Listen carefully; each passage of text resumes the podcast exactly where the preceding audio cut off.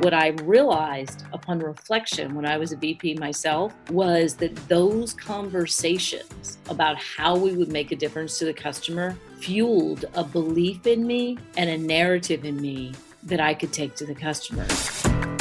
Welcome to the Business Mastermind podcast with business strategist, speaker, and author Gavin Preston.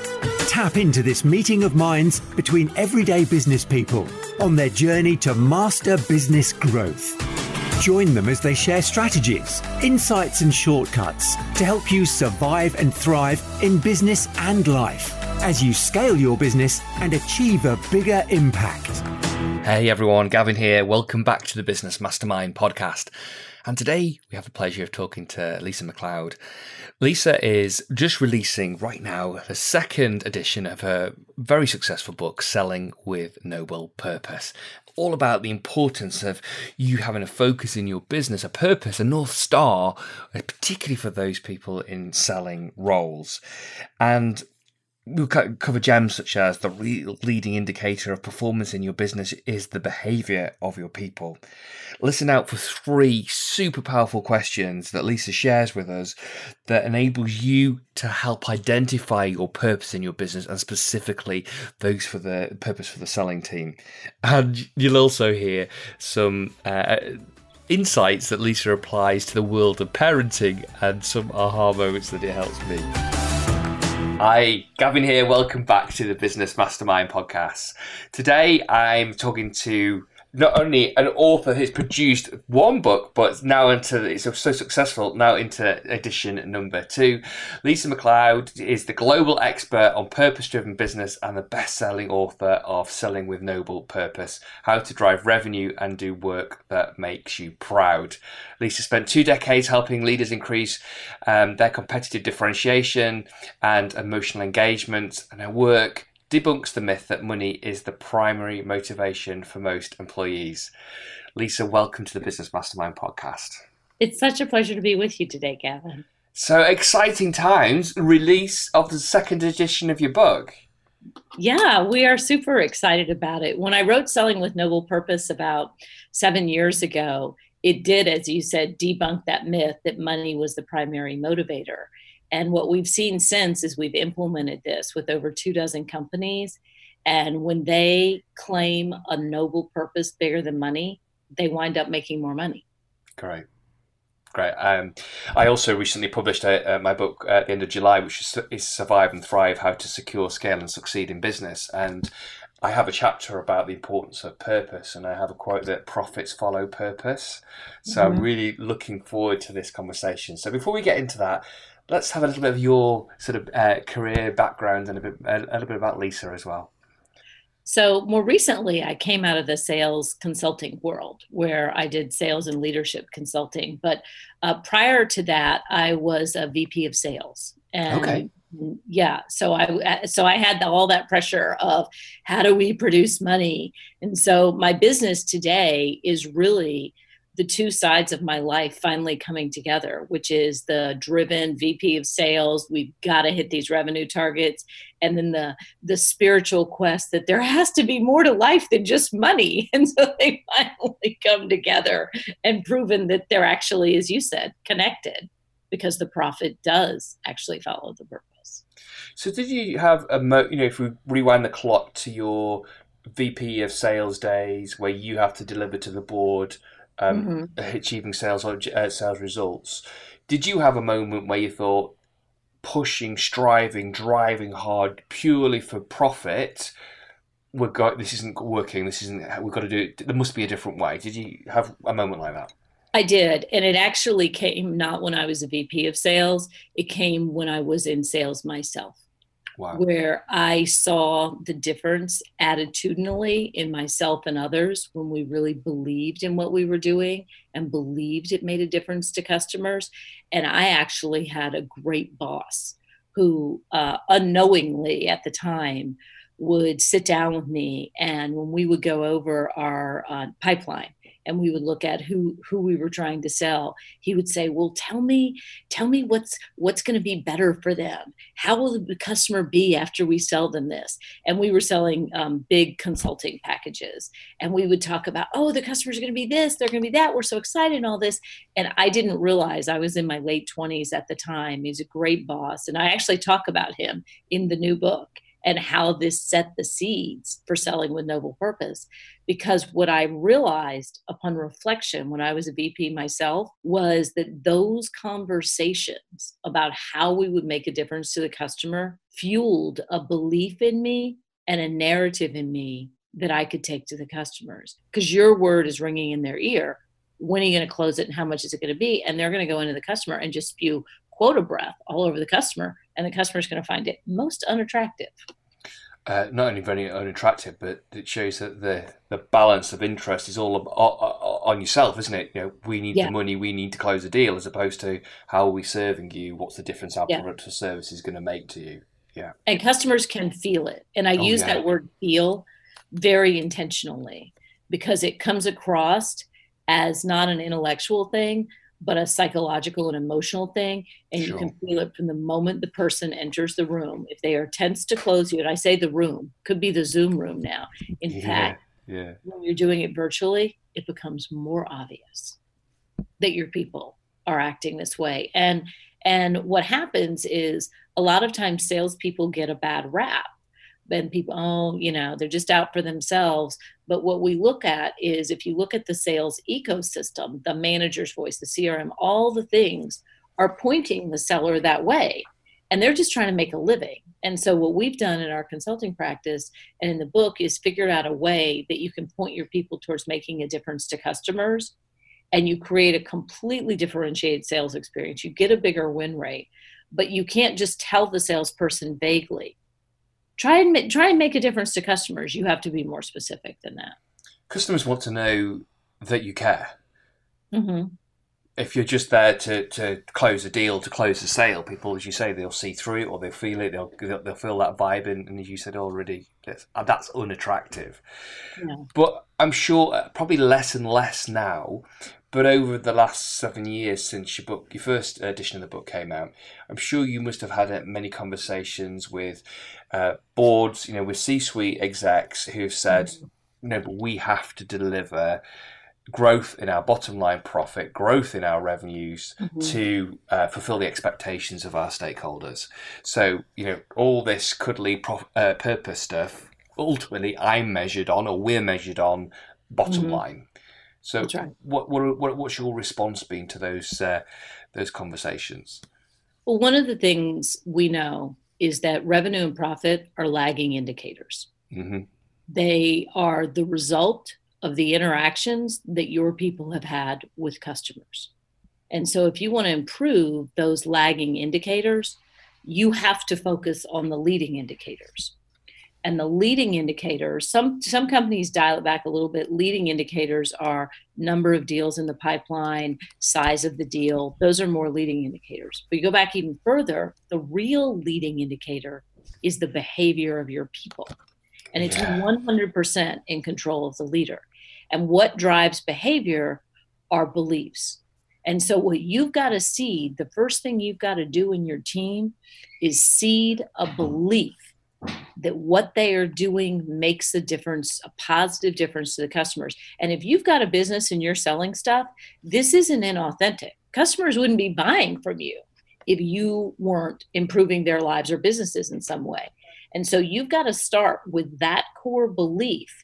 And what you need to do as a leader, and what we've taught leaders how to do, and it's not a big leap, is you have got to create urgency around making a difference to customers versus just urgency for your own numbers. Because what we've seen in our research is the sellers who have urgency around their own numbers come across as aggressive in a very self oriented way. The sellers who have urgency about making a difference to customers come across as assertive and it's a ah. really important di- nuance difference yeah. aggressive versus assertive aggressive is on, for your own ends assertive is because you believe And customers actually respond very positively to that. And so you're right. When we first wrote the book seven years ago, um, people that we a number of people took a leap of faith, but we now have hard data. And we've had several companies, um, Hootsuite, uh, G Adventures, a bank out, a, a commercial bank. Um, we've had a number of companies become leaders in their space, win Best Place to Work awards, have exponential revenue growth because they became differentiated. Instead of the company that was just out selling the thing, they were the company who was all in for their customers. Love that. And in terms of performance of sales teams, so I can understand from the point of view of converting a, a, sale, closing a deal because the customer believes you to care, to be more authentic, to want to look after, help them achieve their objectives. What difference has it made for the sales team, both in terms of their engagement and in terms of their results? Well, it's a great question because the research and our own experience tells us that when you believe you're part of something bigger than yourself, you have more tenacity, you have more resilience, and you feel more emotionally connected. Uh, there was a, a breakthrough study at Michigan State University here in the US that showed that the salespeople who were dialed into making a difference to customers actually had more resilience and put forth more effort over time than the salespeople who were just focused on their own financial gain. And again, a lot of these people who are focused on their financial gain, they're not bad people. They're just looking where they were pointed. Yeah. And they don't and once you tell them, guess what? You can have your own financial gain and you can be part of something bigger and more exciting than yourself I mean, there's a reason some of these companies win Best Place to Work awards. We had a client who was a bank out of Atlanta, Atlantic Capital Bank, and they're on the cover of American Banker. And people say, I would never work anywhere but here because they decided their noble purpose was we fuel prosperity. Oh, folks at Wells Fargo may be told cross sell, cross sell, but these yeah. folks are told go fuel the customer's prosperity, and their earnings are up 40% because they create a different ethos. And so in today's time, one of the challenges that sales leaders face is you don't have the big sea of desk with all the people and the energy feeding off each other and high fiving each other. All these salespeople are at home. You've got to win their hearts and minds, or what's going to happen is they're not going to quit. They're going to do worse. They're going to quit and stay if they don't feel like what they're doing is meaningful. And you're not going to know for six months I love that. They're going to quit and stay. Right. Right. And six months later, you're going to find out that half your sales team wasn't really into it. yeah, yeah, yeah. And arguably, they could uh, uh, find it easier to hide when working from home. Some people than they could have done in terms of the workplace. Yeah. Yeah, and it's and I don't want to imply that people are bad, have bad intentions. They don't. It's not just. I mean, the the the workers who don't want to work will find it easier to hide but well intended people who want to do right by their company, who want to do right by their families and their customers, they need more. They they need this sense that we are the white knights. We are out there helping these customers. You got to galvanize them around something. But if your purpose is making a difference for your customers, um, or even for your customers' customers, right. then your services, your products that you are offering um, that's going to help them achieve their objective. So it's not a sale, is it? it? Becomes, hey, I've got something to share with you that will help you. In the case of the Atlanta Bank, you know, uh, improve your prosperity. That's exactly right. And it and if you take that bank as an example, one of the things that we've seen when you name and claim this noble purpose and you teach your people how to sell with noble purpose, one of the the wins is you get better customer intelligence because if you're just out there pitching and you think your job is to sell this widget, you're going to talk about this widget. But if you think your job is to fuel the client's prosperity, you instinctively need to know more about the client. And so what we've seen is you not only increase your win rate, but you also increase your retention rate. Hmm because you've sold something that is valuable to the customer sure. versus just competing as another product. So you can measure quite clearly quantitatively profit. Um, how and you and you can know whether it's good, bad, or indifferent by way of performance. Yeah. how do you measure how you know when a company's actually nailed it in terms of what their purpose is? How do you know when you've got it, when you've got there? There are a couple things that you can measure that we do with our clients. So the first thing is you do have to be specific about your purpose. Just saying we want to make a difference to customers is better than not saying it. Mm-hmm. But it is best if you can actually land on a purpose.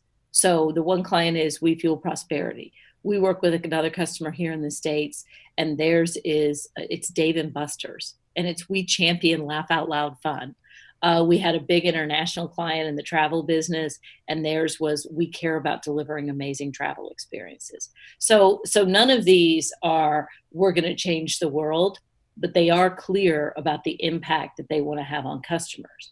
And so i'll use the travel company as an example. They can measure how well they're if we care about delivering amazing travel experiences is their north star and their noble purpose they can measure how well are we delivering. They can establish some guidelines for caring. And this is where it gets challenging because it is more qualitative than quantitative and so you got to have some managers that have some skill but you can measure it. There's some other you know net promoter scores the number of referrals you get from clients how long you hold on to deals how much are you sole sourced uh, how long is your sales process? How many people does the client involve in your sales process? How often do they come back to you for a lower price? There are a number of things that you can measure. But but one of the things that's really important is you have to avoid what's called surrogation. You have to avoid the metric becoming the strategy. So Wells Fargo wanted to improve their share of wallet with customers. They wanted to do it by serving customers really well, but instead they measured cross selling. And I don't know if you, for overseas clients, uh, people outside the US, this was a huge banking scandal in America. And so once you get down to measuring things and make the metric everything, you've lost it. Because what right. you're trying to capture is the ethos and the sentiment. But having said that, there are metrics you can look at, but you need to look holistically at your metrics. And one example, one call center we used was how long are you staying on the phone with people? And they actually wanted you on the phone longer right. because it showed the rather than shorter because yeah. it showed the customer was engaged. And then they would do some spot checks on the customer's tone of voice. Again, it's not everything, but is the customer happy to be talking to you? Hi, Gavin here. I wanted to say a huge thank you. Thank you to all of you who have bought a copy of my book, Survive and Thrive How to Secure, Scale, and Succeed in Business. The feedback's been excellent. Copies have gone to all four corners of the planet. I'm so grateful and humbled. I also wanted to let you know that now the audiobook version is out. The audio format can be got from audible.co.uk or audible.com or from my website, surviveandthrive.cc. It was a lot of fun recording the audio book, and hopefully you'll pick up my passion as I take you through all the insight, strategies, and case studies to help you not only survive but thrive through uncertain times. So go to audible.com or audible.co.uk to check out Survive and Thrive by Gavin Preston, or grab it from my website, surviveandthrive.cc. So, do you have um, a process, a series of questions that you ask clients to help them identify what their purpose is? We do. It all comes down to three questions How do you make a difference? How do you do it differently than your competition? And on your best day, what do you love about your job? Oh, I love that. Say that again, please. So, how do you make a difference? How do you do it? How do you do it differently to your competition? And, and on your on... best day, what do you love about your job? And when we start asking teams these questions, the purpose becomes really clear and and if you notice we're asking teams the questions the sales teams sometimes the customers because uh, what you want to do is you want to get beyond just the standard value proposition which tends to be very cut and dried non-emotive. You're trying to create what we call the tribe of true believers and they need something bigger than just we're the number one provider of end-to-end services they need something to believe in around again we're fueling prosperity. We're the champions of fun. We we are delivering these amazing travel experiences. Whatever it is you need everyone in your organization to have that sight line even if it's just you even if you're a sole entrepreneur or if you have you know 100000 people. Once they're all clear and pointed in that direction you it becomes a force multiplier. For sure uh, you mentioned before uh, purpose, and you used the phrase North Star. Interestingly, um, US um, consulting group Bain and Co. produced a, uh, an, an, article relatively re- recently talking about during COVID times the businesses that yeah. are thriving, those that are generating their adaptability. And its mm-hmm. first point of nine was saying they have a clear direction, a focus on a North Star. So, although there is so much change going on right now, and uh, things sort of come, curveballs coming in left and right and changing, you know, regulations or restrictions around movement and lockdowns, etc. If you still have a clarity of a north star, mm-hmm. then you can still be moving towards that. That's right. That's right. And so uh, I'll give you two examples, personal examples. So in our business, our noble purpose is to help leaders drive revenue and do work that makes them proud. We want to help people make money and make a difference. So when COVID hit and we're not out in front of clients, we have to completely reconfigure. But we're still trying to do the same thing. The more personal example I would use is a lot of people all of a sudden were home with their kids. Yeah. And and for for those listening, Gavin's eyes just got big and rolled back in his head. um, but but you think about it, if you thought your job as a parent was to get up, get the breakfast, get the kids to school, get them to their other stuff, check their grades, blah, blah, blah, blah, blah. If you were focused on all those logistics, what do you do? But if your job as a parent is to create future leaders, your path is going to be more clear. You're going to you're going to figure out what to do and you're going to have more confidence in your ability to do it. And I use that as an example because the first, get up, get to bed, get to blah, blah, blah, blah, blah, out the door those are the logistics of your job. And if the conditions change, it becomes very difficult for you to do what you perceive as your job. But if your job is to create future leaders and the conditions change, your North Star hasn't changed. The same thing is happening in business. And you said that paper from Bain, we've seen it with our clients. Those who had clarity of purpose pivoted in a week. Yes. Yeah, yeah. Because they knew we still have to do this thing for our customers. I say have to. It's get to do this thing for our customers and it becomes more important than ever. So how are we going to do the thing that we do? Their their whole ethos wasn't built on the model. It was built on making a difference to customers. That will stand the test of time. For sure. And um, thank you for that gift around purpose as a parent. because you know honestly at times um, the homeschooling piece on top of the work piece yeah. just became really challenging. And uh, then it became one of those things that's got to get done. But right. naturally that reframe that power about to my job as a parent is to create future leaders. I love that. It it had it served me well in my many years as a parent. And my youngest daughter is last year was a first year school teacher. Oh, wow.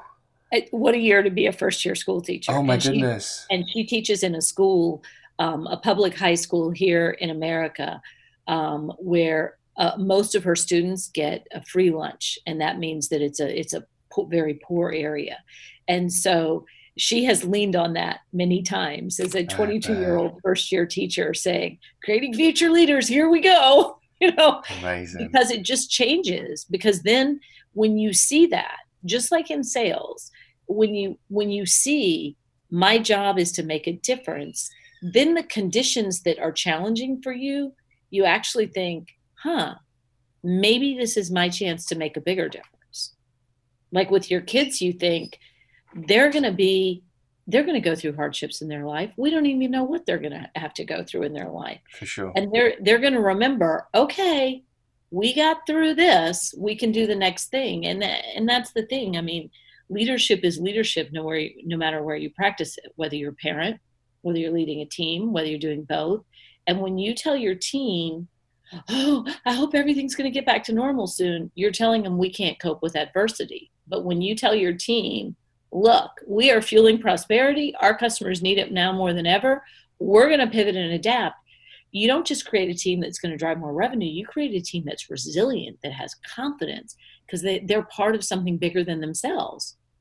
When human beings have a history of stepping up, is when other people need us. And I think as leaders, our ability to point people in the direction of their innate talent, their innate ability to survive challenging times, their innate care, compassion, and spirit to mm-hmm. be able to thrive out of times of adversity. People start to believe in themselves and obviously mm-hmm. believe in what they're doing for their customers, and then they can start to be making a genuine difference. And mm-hmm I, I commented with Lisa before we press co- record behind her to uh, on a bookshelf behind her. There's a book with an amazing title, "Realize How Good You Really Are," and I think many people in places of work, no matter their level of seniority, need to be reminded of that message, and indeed our customers, to realize how good mm-hmm. they really are.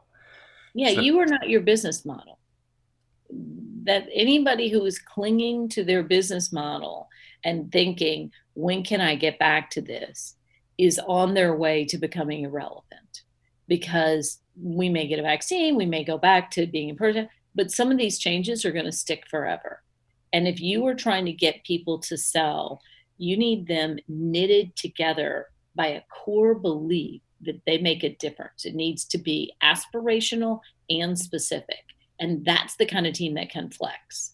Those are the kind of teams that are going to come out of this with stronger connections to each other, to the customers. They're going to be more differentiated because they had clarity of purpose. So, how do you make a difference? How do you do it differently from your competition? And on your best day, what do you love about your job? On that last one, I love I love all three, but I love that last question. What are some of the answers you've had about to that on your best day? Um, what do you love about your job?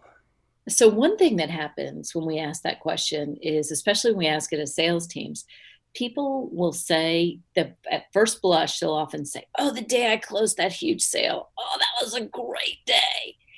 And then I'll ask them, Well, how'd you feel the next day? And a lot of times they'll go, Well, you know, it's funny you mention that because then I started worried about the next year and it kind of wore off.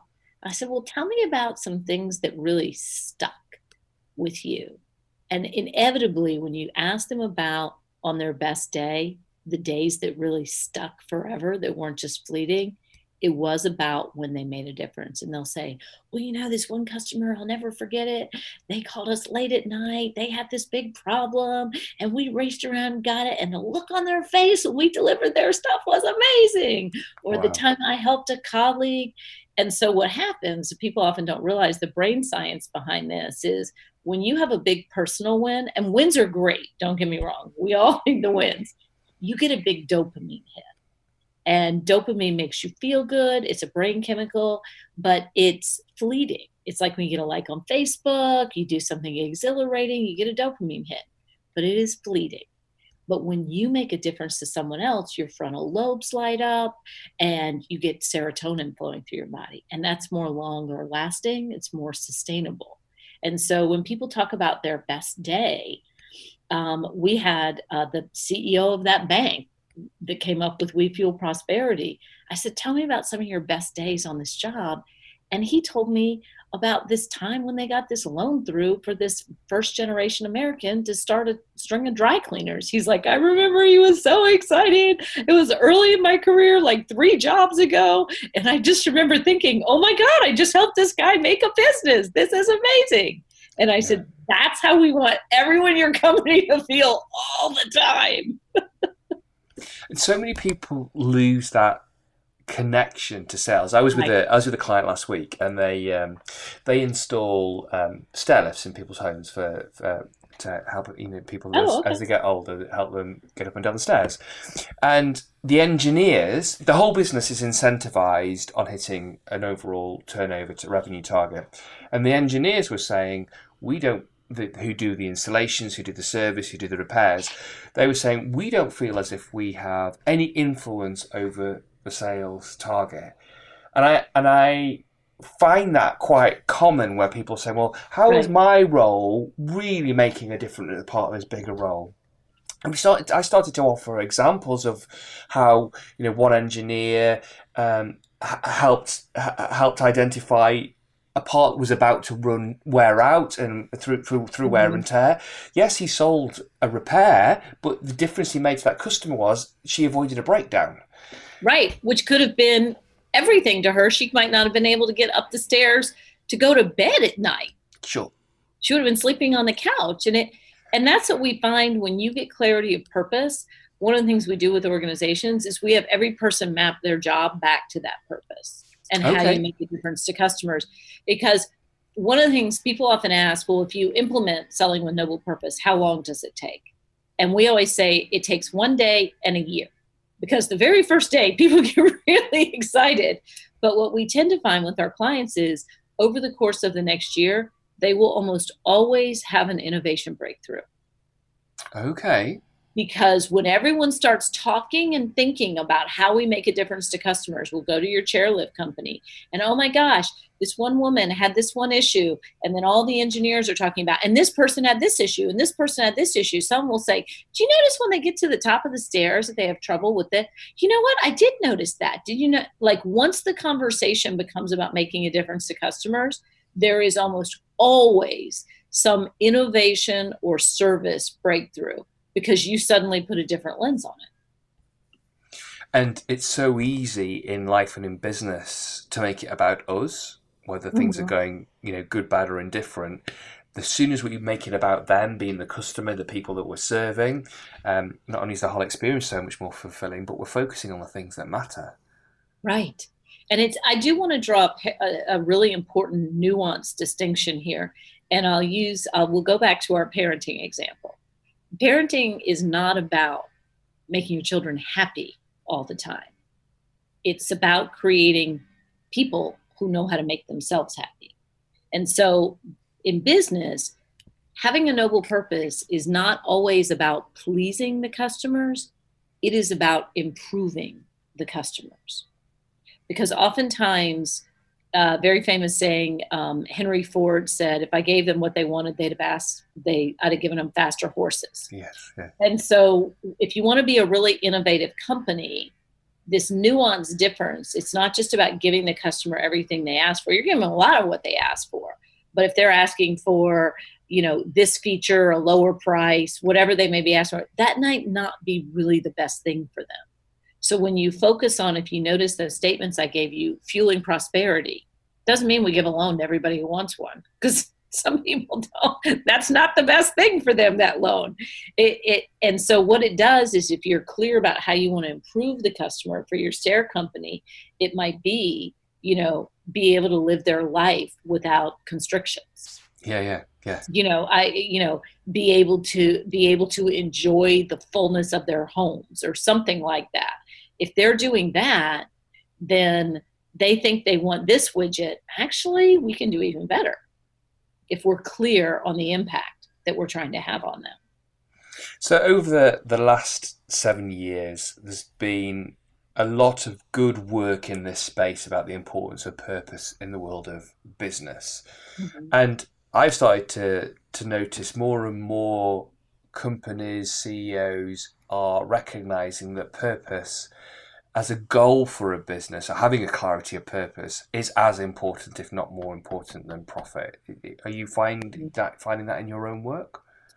I am. I've seen so there were a couple of early books about purpose and and i've seen as some smaller firms started to adopt it and got successful larger firms did. I'll tell you the gap i'm seeing though and why we wrote Selling with Noble Purpose and came out with a second edition of it. It's because a lot of companies will adopt an aspirational purpose, but sales becomes an isolated silo where they talk about their purpose at the top of the organization, but when it comes to sales, they still think, show me the money. And they assume that the salespeople are motivated by financial targets alone.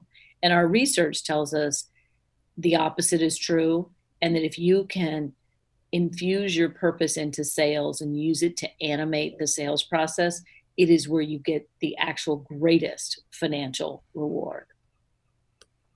So there will be, I'm sure, some people still listening to this now that find the concept that salespeople are not motivated by money as being counterintuitive.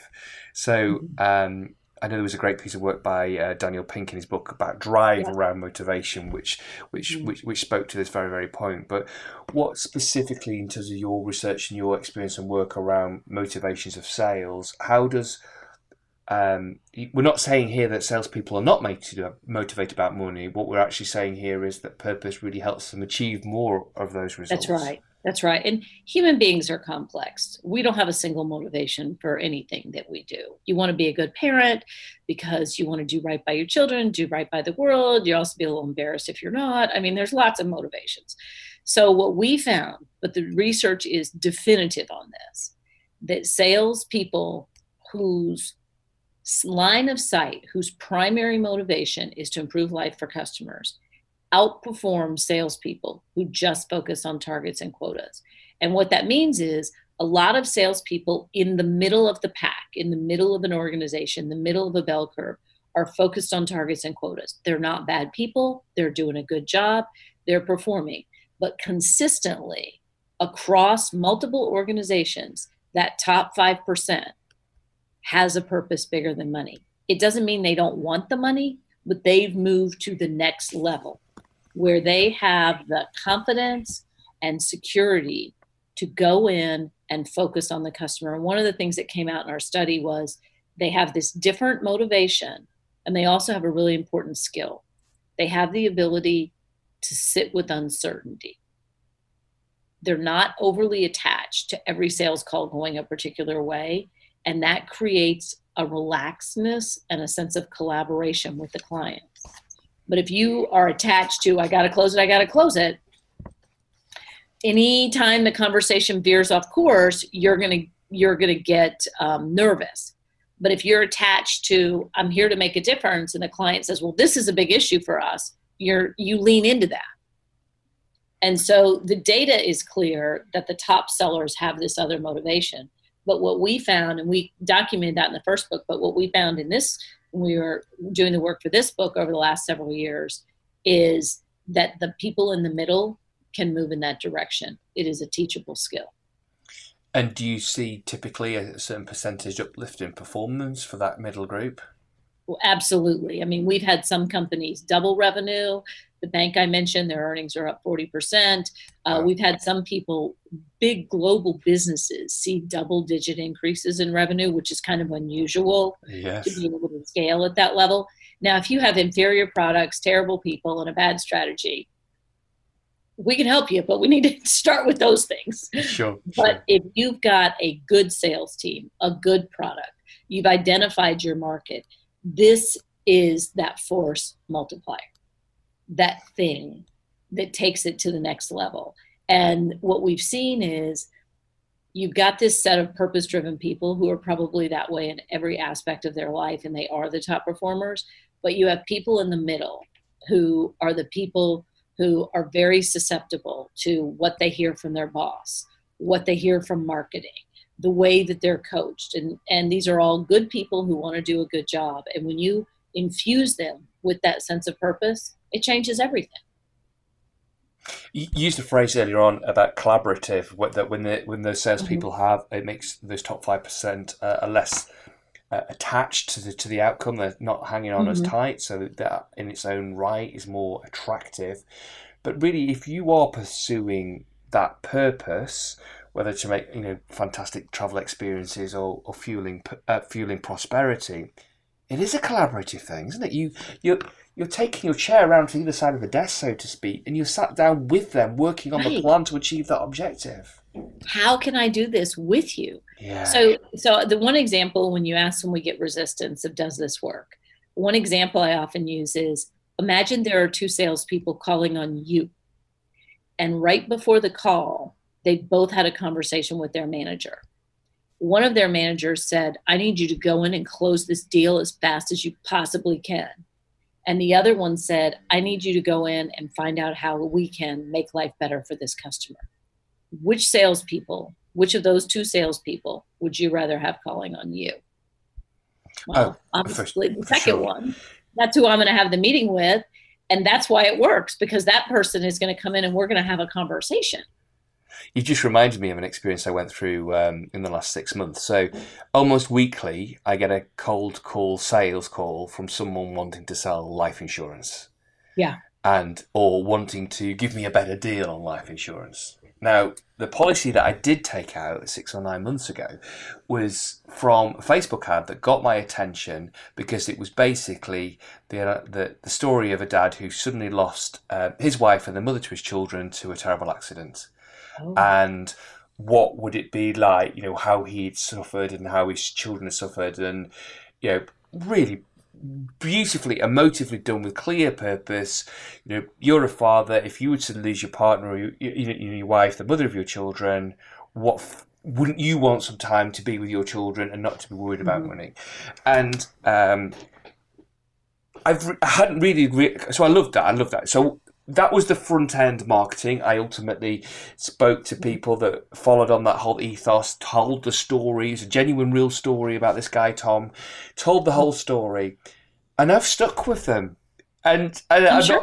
not, because that's the ethos. That's why they move me from mm-hmm. ambivalence or resistance to I'm buying into that because I my heart's out gone out to you, but I, I, I that could happen to me, so or could happen to my wife. And and it was true it was true. And that that's the thing. If you're selling something that people are buying you probably have those stories.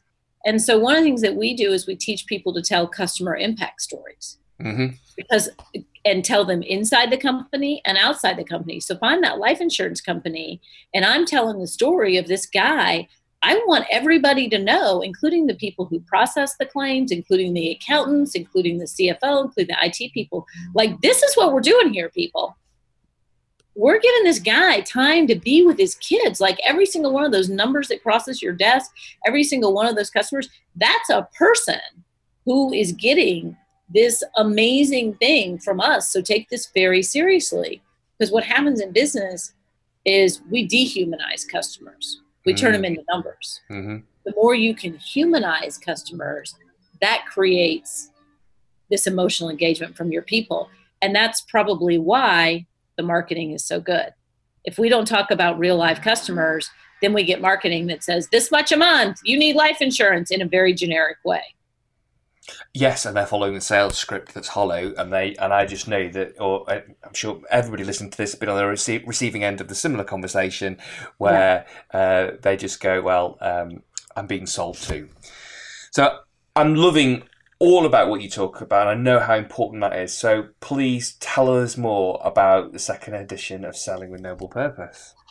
So, one of the things that we wanted to do in this edition of Selling with Noble Purpose is we work with companies all over the world, but I wanted this to be something that an individual entrepreneur or an individual sales leader could pick up and implement on their own, where they could. We walk you through the process of claiming your purpose, it's simple. And then how do you how do you show up that way in the market? And so we've got all kinds of examples from solopreneurs to big companies who've done this of here's how to tell a customer impact story. Here's how to get your team on board. Here's how to get your cynical cfo on board. And so it gives you the template and you could do it in literally a week if, if you if you pick up the book. Because the thing that we saw when we we put this book to bed it just came out and we put it to bed as the start of the covid crisis was hitting us. And one of the things that we knew from our work was because we'd worked in a couple of industries that had been majorly disrupted and we saw very clearly sales is going to be disrupted through this. So one of the things that we knew was that we included really practical techniques for people that they could do and also some examples that would give you a shot of inspiration because we knew that people were going to really need that. Yeah, for sure, for sure. Mm-hmm. So they uh, people can get hold of uh, selling with Noble Purpose on Amazon, presumably. Amazon, and I'll also say one thing that we did for the ADD reader, which is right. yeah, which is yeah me. Um, I really paid attention to how I read books And so, one of the things that I'll do in a book is I'll pick it up, look at the table of contents, and just pick one or two chapters and read those. So, we made it so that each chapter could stand alone and you didn't have to read them in any order. And that each chapter also includes a half page summary. So you don't even have to read the chapter. As we knew, we're trying to get to entrepreneurs and sales leaders, they have the attention span of a gnat. So we wanted to lean into that and make it super easy. Love that. I love that. That's fantastic. Lisa, it's been a real pleasure speaking with you today. I uh, completely uh, got the gift of some parenting uh, advice in addition to the purpose stuff. I'm personally a fan of the importance of purpose in business and selling, and I know the difference it can make. And I know that the answers, the insights, and the uh, case studies in the book are going to be a great help to people. So thank you so much for your time. It was such a pleasure. I always love a podcast when I get more than I bargain for. So, Lisa, thank you so much for those parenting tips. I know there'll be certain moments when tantrums are in full force, and I shall be reminding myself that my job is to create a future leader. Seriously, though, a key takeaway are those three powerful questions to help you zone in on what the purpose is for your business and also keep your sales team engaged on that. How do you make a difference? Question number one. Number two, how do you do it differently to your competition? And three, on your best day, what do you love about your job? I think those are three fantastic questions. Thank you, Lisa. So, Lisa's book, Selling with Noble Purpose by Lisa McLeod is available on Amazon and in Audible format as well. So go and check it out on Audible as well. Selling with Noble Purpose. You've been listening to the Business Mastermind podcast. Be sure to subscribe, rate, and review so that more people like you can get their business back on their own terms, enjoy more success, and create more impact.